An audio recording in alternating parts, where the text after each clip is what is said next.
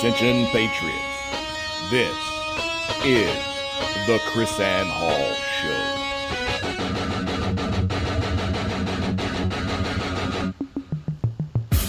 Who's going to stand up? Where are the lovers of liberty? I think that's absurd. It's ridiculous. It's unconstitutional. It's out of control. You think this is over? This isn't over. There's a liberty wave coming. I pledge allegiance to the flag of the United States of America, to the republic for which it stands, one nation, under God, indivisible, with liberty and justice for all.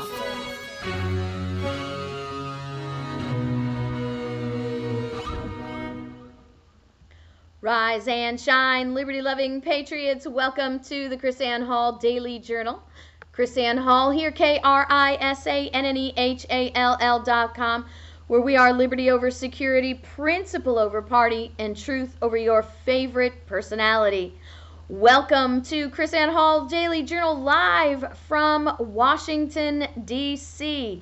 Yes, everybody, this is the week that we came back to Washington, D.C., and we've already made good use of our time. Uh, tomorrow is the big day where we meet with the Department of Education and several other executive departments and talk about issues that are important on a faith based perspective. These are all faith leadership meetings. Very excited to be involved in this, trying to get the federal government out of our religion, out of our churches, out of our private colleges and institutions, and out of our private lives. And that's what's really cool because what we have now is the uh, executive agents within the executive agency under Donald Trump who are, uh, at least on the surface and to a bit of depth, because I've been there, I've been poking around, dedicated to restoring religious liberty principles in the application of federal regulation and federal law. So I'm very excited to be involved in this, very excited to be part of these networking and everything that we did. Let me share a couple of pictures with you of some things that we did already. so, on the way to meet with one with the congressman that we met with today, I passed by Ocasio Cortez's uh, office. Now, if you've never had the pleasure of going into um, the the uh, congressional offices and that hallway, then you've never actually seen Ocasio Cortez's mural of post-it notes. It's absolutely crazy. It she's the only office like that, and people take she leaves post-it notes. If you look at the the picture on um, the one side where I'm standing at the like the little music stand, she has a sign-in thing. Most offices have that sign-in thing, but she also has a pen and different colored post-it notes, and she encourages people to come along and post their comments on post-it notes on the wall. I think it's hilarious. It's absolutely hilarious. Now you know you know KrisAnne could not refuse the opportunity to participate in Ocasio Cortez's version of democracy. Voice being heard. So, right there on the middle of her door, I posted a post it note that said, Liberty first for all Americans through our constitutional republic. And I underlined constitutional republic. And so that was my little participation in the Ocasio Cortez wall. So I want to encourage you to make sure you go and do that. If you get to Washington, D.C., you should always make a trip to Washington, D.C. at some point in time and get to know what your congressman, what your senator is doing there in Washington, D.C. The biggest problem, one of the biggest problems with governance that we have today is that the people aren't represented. And the people aren't representative because they don't make themselves be heard. Now, let's just be clear our House of Representatives has denied proper constitutional representation. They have not followed the term of number of, of representatives for, per population since before 1920. So in the 1920s, when it came time to reapportion the number of representatives in the House, the House of Representatives simply refused, simply refused to do it and nobody nobody held them to it. Now there's congressional record. Uh, Cyril Brickfield, who was uh, counsel for the House of Representatives in the 1950s, 60s, I can't remember which one right now, mentioned on the record of this situation where he said, Look, we had this requirement and we did not do it. Not by law, not by amendment to the Constitution, but because we chose not to. Yes, some states objected, but we just ignored their objections. And obviously, the courts said nothing at all, and the executive did nothing at all. And so, since the 1920s, our House of Representatives has been locked in number, which means that some people have one representative by hundreds of thousands of people, tens of thousands, oh well, hundreds of thousands of people. It's supposed to be one per 30,000. And so the House said, you know, that's not manageable. We can't even do that. And I think what it really was is if we have the correct number of representatives per population of our districts, our, our, our district properly, so that one representative for every 30,000 people. Do you know what happens? That reduces the power, it dilutes the power of these representatives who are in these large congressional districts, specifically the urban areas. So, if our urban areas were broke down properly in their proper jurisdictions, then we would have better control of Congress and the, the uh, people in the rural areas with smaller numbers would not be constantly overridden by votes and influence and power in the House of Representatives. And so that's just something to think about, right? Because Ocasio Cortez has way too many people in her district. It should be more than one person.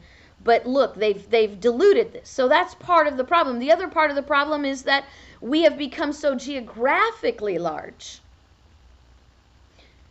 Actually, Thomas Paine, was it Thomas Paine or Alexander Hamilton? I can't remember now. I think it was Thomas Paine talked about how the satellite would be governing the planet, talking about the little bitty England governing the planet of the continent of America. Now, I want you to think about that. That's an even greater example here when you have uh, 10 square 10 miles square ruling over the entire uh, American uh, governments you know the well let's see the, the United States portion of the American continent that's how that wanted to come out. That's how it worked in my head. It just didn't come out like that in the first time.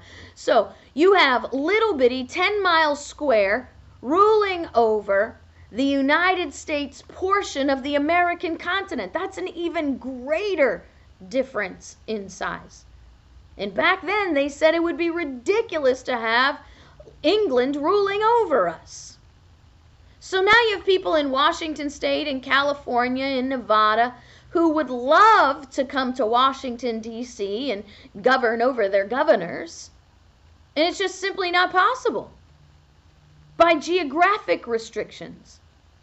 But I do want to impress upon everyone out there that it's absolutely essential that your U.S. House rep know you by name. Because here's the thing can't your rep can't possibly know everybody in your district. But the people that your rep does that, that your rep does do know does know my goodness what is wrong with my brain today the people that your representative actually knows will have the influence. See, that's the real advantage. You how, how do the how do the lobbyists rule over the people? Because they're there in the offices making their influence known. It's not just about kickbacks. If you had a large portion of your population, I mean, even just a percentage of your population visiting your representative personally, in person, whether it be in Washington, D.C. or in their district office. And I mean not their aide, I mean their pers- them in person. That would be like a hundred times power the dollars of the lobbyists. Because look, even though your presence may not represent the money that the lobbyists represent, your presence represents whether that person is back in office or not so they can get the money that the lobbyists are handing out. Do you see how that works? Our power is greater not because we are handing out checks, but we hold the ability to limit their access to power and influence. And your presence is so very important at this. Let me show you what I mean. Now, we met uh, in the office of Ross Spano, U.S. Representative for the Congressional District in Tampa, Florida. You can see in the picture me. I just happened to be talking in that picture. And we talked about a, a number of things. One that was very, very important to me was a new piece of legislation that is coming up for vote that calls for the immediate the immediate withdrawal of federal fundings for any colleges that interfere with freedom of speech in religious speech. So if the college is is uh, persecuting is is discriminating based on religious content of speech, and you've seen these professors do that. We know this happens. This bill, and I don't have a bill number yet, but as soon as I do, I will have it for you. This bill would call for the immediate and unquestioned revocation of federal funding.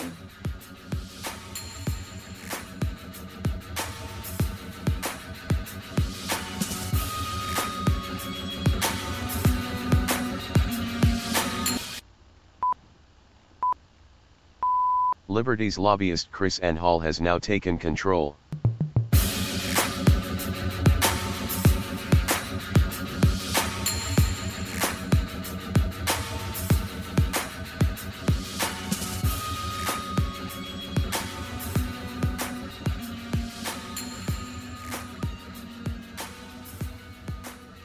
Welcome back to the KrisAnne Hall Daily Journal. Had a really great day in Washington, D.C. I just want to send, I mean, the big day is tomorrow, and we've already made huge progress uh, and, and gained lots of information and shared information with uh, Congressman Spano, with Congressman Spano's office, and I'm really, really excited about the, the exchange of information. I want to mention to you that in my 10 years of experience in this political world. I have come to the undeniable conclusion that the people, that the representatives in Washington, D.C. have as a whole, have no idea what's going on. None whatsoever. They don't even know what they're voting for when they're voting for bills. They only know what someone has told them.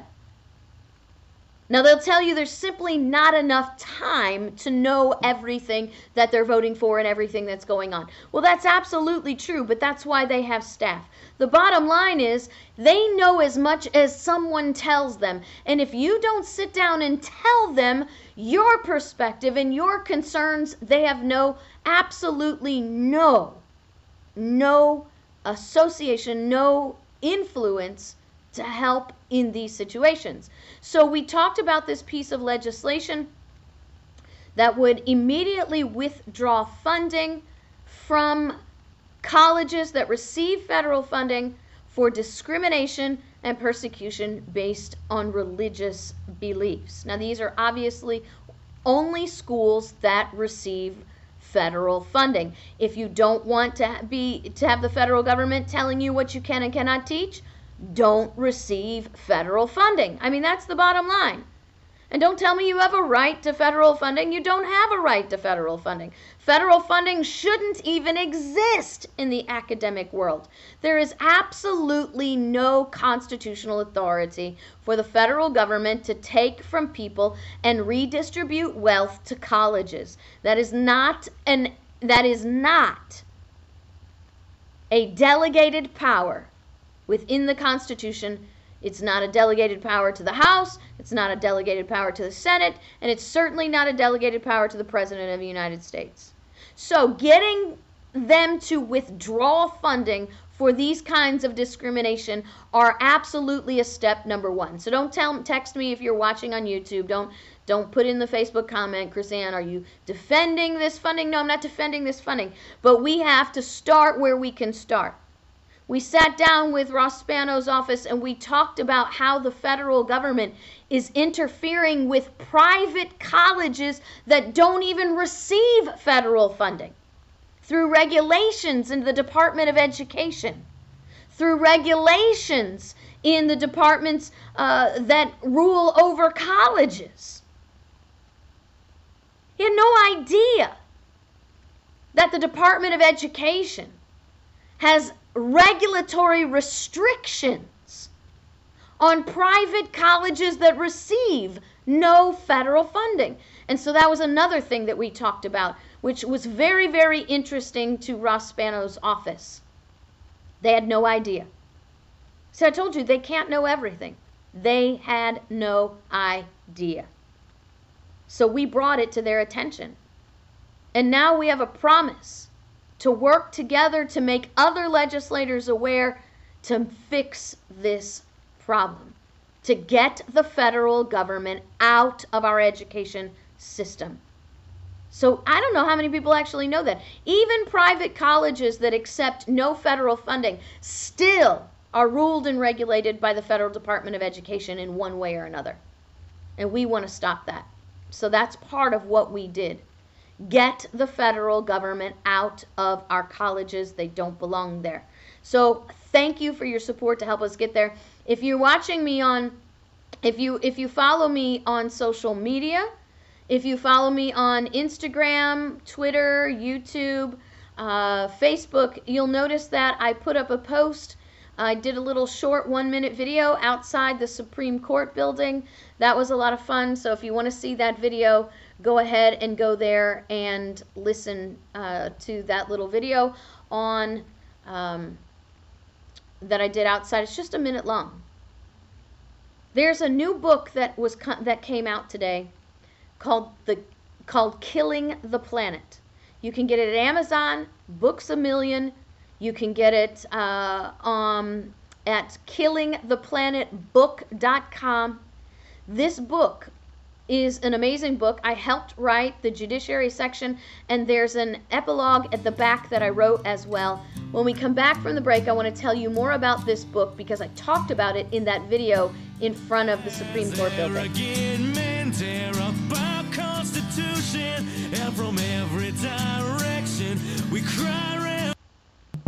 Can't learn the easy way, you'll learn the hard way. KrisAnne Hall, she's Liberty's lobbyist.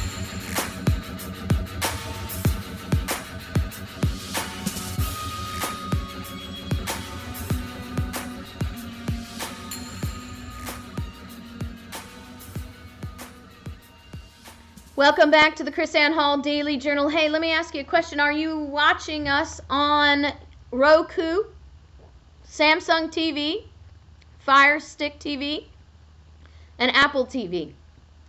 Monday through Friday, we are on the Oath Keepers channel. And then Saturday, a special program every Saturday, 7 p.m. Eastern Time, on the Oath Keepers channel called Constitutional America where I take current event situations and teach the Constitution to learn how to control our government. If we don't know the standard, How can we know what we're supposed to be fixing? If we don't know the standard, how are we not going to inadvertently, maybe with good intentions, support the wrong standard? So that's what I do on Constitutional America. Remember, if you're a student at libertyfirstuniversity.com, you also have access to these Constitutional America programs 24 7. You can stream at your own uh, leisure and learn from them at your own pace. Let me tell you about this book, Killing the Planet. Killing the Planet, written by Dr. Rodney Howard-Browne, written by Dr. Paul L. Williams, will teach you the secrets behind the cabals that are actually overthrowing America and you don't even know it. This is actually the sequel to a book called The Killing of Uncle Sam, and this book is is about weather control. This book is about the destruction of our judiciary through private corporate rule.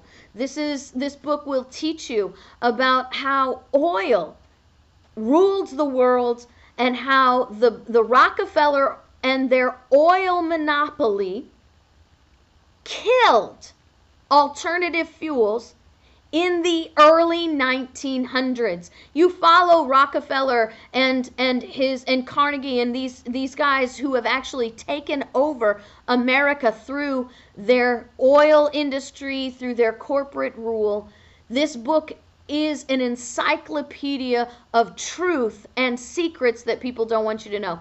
Yes, you can find a book about uh, the Federal Reserve. Yes, you can find a book about Rockefeller and the oil industry. Yes, you can find a book about how the judiciary has been taken over by private corporations, a private corporation called the Bar Association. You can find books about all these things, but these all these things are consolidated in one book like an encyclopedia called Killing the Planet. Once again, killingtheplanetbook.com, amazon.com, books a million. Make sure you pick up this book. Let me know about what you think about the judiciary chapter and about the epilogue that I wrote. This is this is this is one of those life-changing books. It really really is.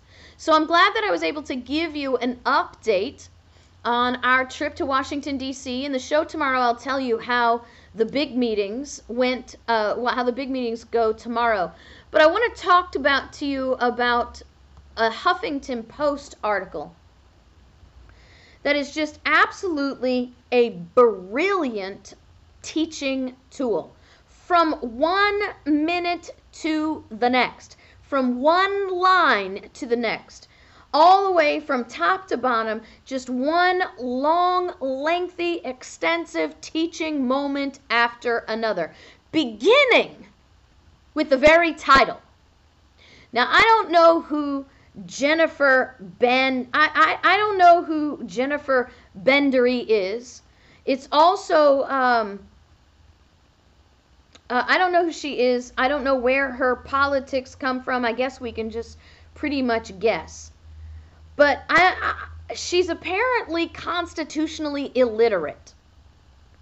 She, which, by the way, is not an uncommon affliction in America. The headline says Trump keeps picking unqualified people to be lifetime judges. Now, we don't have to read the next line because she's just a partisan hack, I'm guessing, here by this title. But What's the problem, students, Liberty First University students? What's the problem with that title? Lifetime judges. Federal judges do not hold lifetime appointments. That is absolutely nowhere in the Constitution. Let's go ahead and read Article 3, Section 2, because that's the part that really, really matters. The judicial power of the United States shall be vested in one Supreme Court and in such inferior courts as the Congress may from time to time ordain and establish. The judges, both of the Supreme and inferior courts, shall hold their offices during good behavior. That is the term of their employment good behavior. Not lifetime, do you know why they have lifetime appointments? Because we don't hold them to the standard of good behavior. 95% of the people who sit on benches in the federal courts, to include the Supreme Court of the United States, have absolutely no business whatsoever retaining their position on the bench. Actually, at Liberty First University, we have a course on the federal judiciary where I go through Article 3 line by line. We talk about how the founders, uh, what they meant when they wrote the Constitution, what they meant when they created the judiciary, and what they meant by the term good behavior. Because it wasn't a good, but it's good for you to do whatever you want behavior. Good behavior is a judge who does not substitute their will for the Constitution. Translation into modern terms a judge that is not an activist judge. A judge who is an activist judge is violating the terms of, of their term of office, violating the standard of their office, engaging in bad behavior, and they are to be impeached. Impeached, period. So I'm not kidding when I tell you 95% of the judges in the federal court system, to include the Supreme Court of the United States, have no business keeping their positions. They have all exhibited, not just one time, not just two times, not just three times, but a continual pattern of bad behavior. So, problem number one. Problem number one judges don't get lifetime appointments.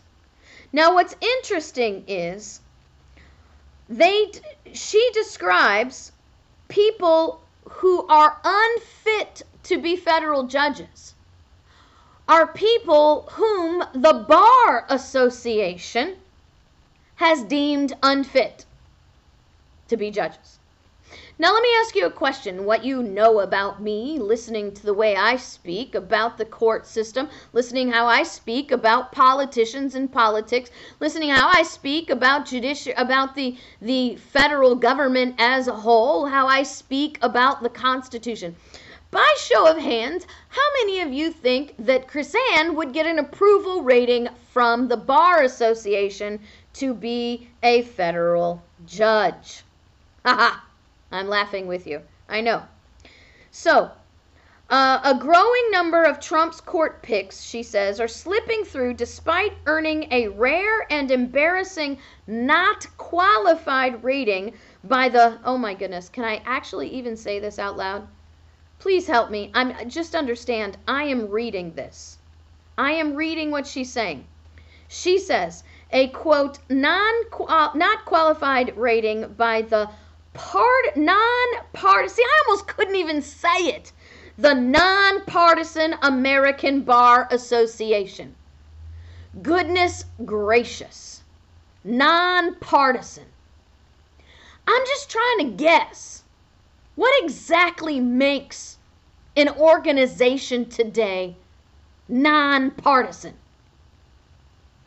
I'm sure they would probably tell you that the American Bar Association was also a constitutionally sound entity, meaning that they, they subscribe and adhere to the Constitution, which would also be laughable, but nonpartisan.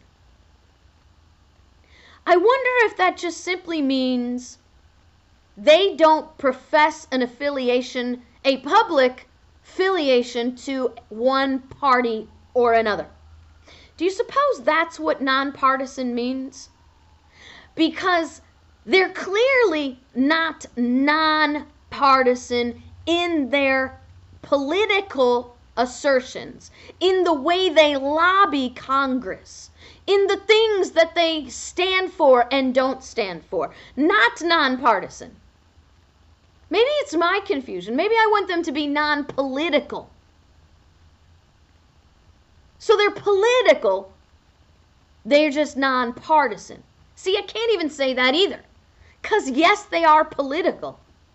But if you follow the American Bar Association, I don't think you'll ever find a position in the American Bar Association that doesn't line square up with the Democrat Party.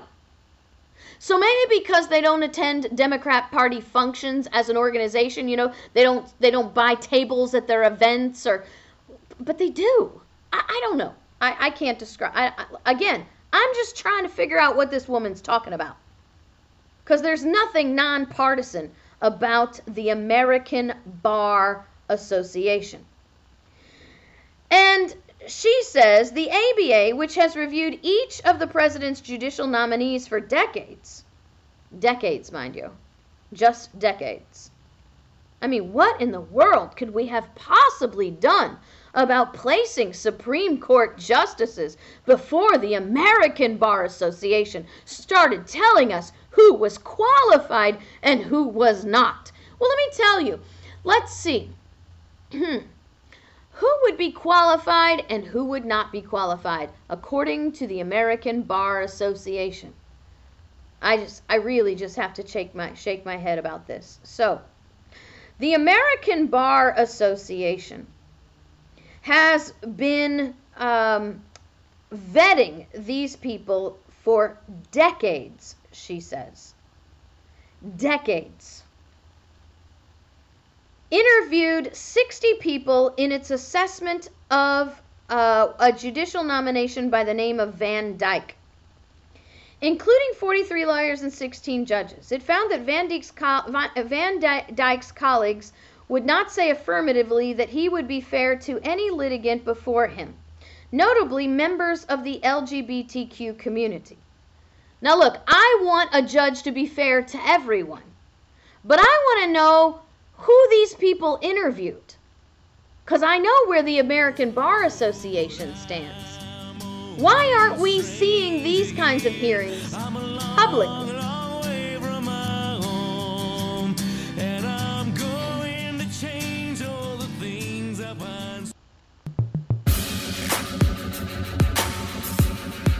KrisAnne Hall Show.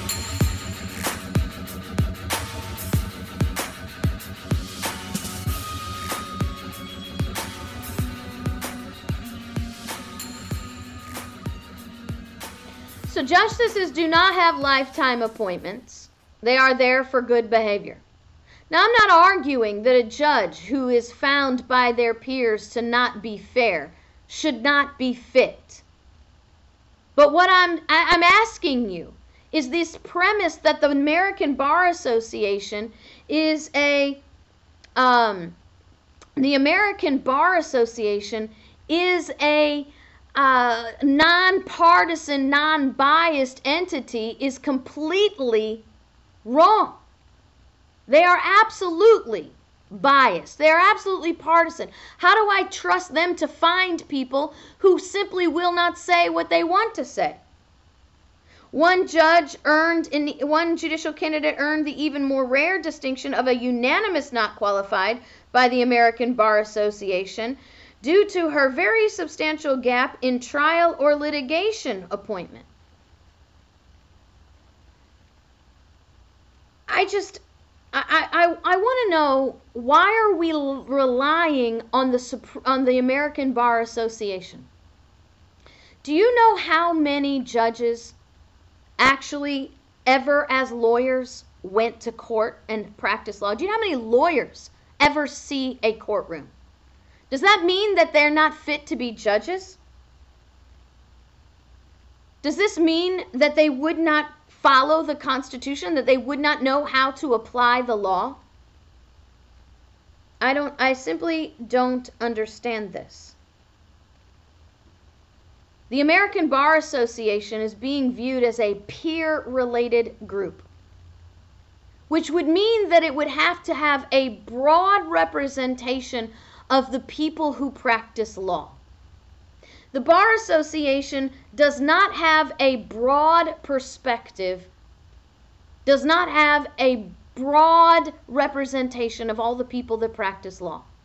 The American Bar Association is a myopic view of a few lawyers who are handpicked because of the way and the ideologies that they hold.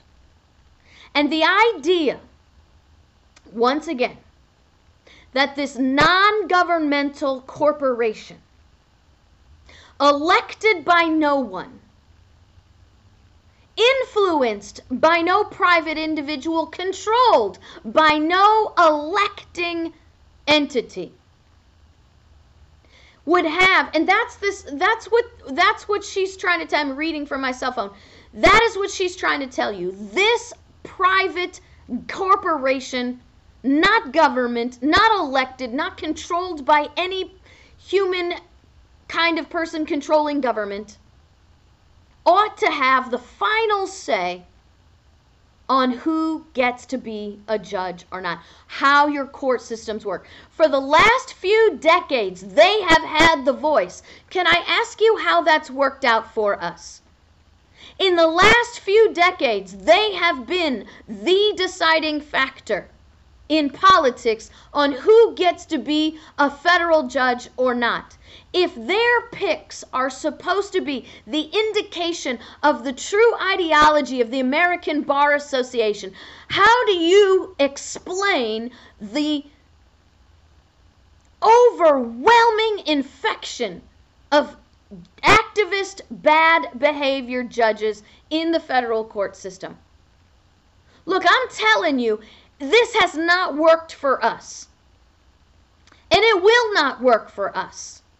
When a private non governmental corporation that is controlled by no person in America other than the corporate holders has a deciding factor in who creates our judicial system who is in our judicial system. These people then make the laws. Because remember, most people in America believe that a judge's opinion becomes law. So now what you I want you to make this connection. What you really really have is a non-governmental corporate body of biased completely biased lawyers making law in America and you can't elect them out of office. You can't replace them and you can't control them. I say it's about time we start ignoring the American Bar Association and let's let our congressmen, let's let our senators and our president vet these people based on their character and based on their constitutional aptitude and leave the American Bar Association to be a think tank somewhere where they can pool their own ignorance and bias. God bless you guys. See you next time.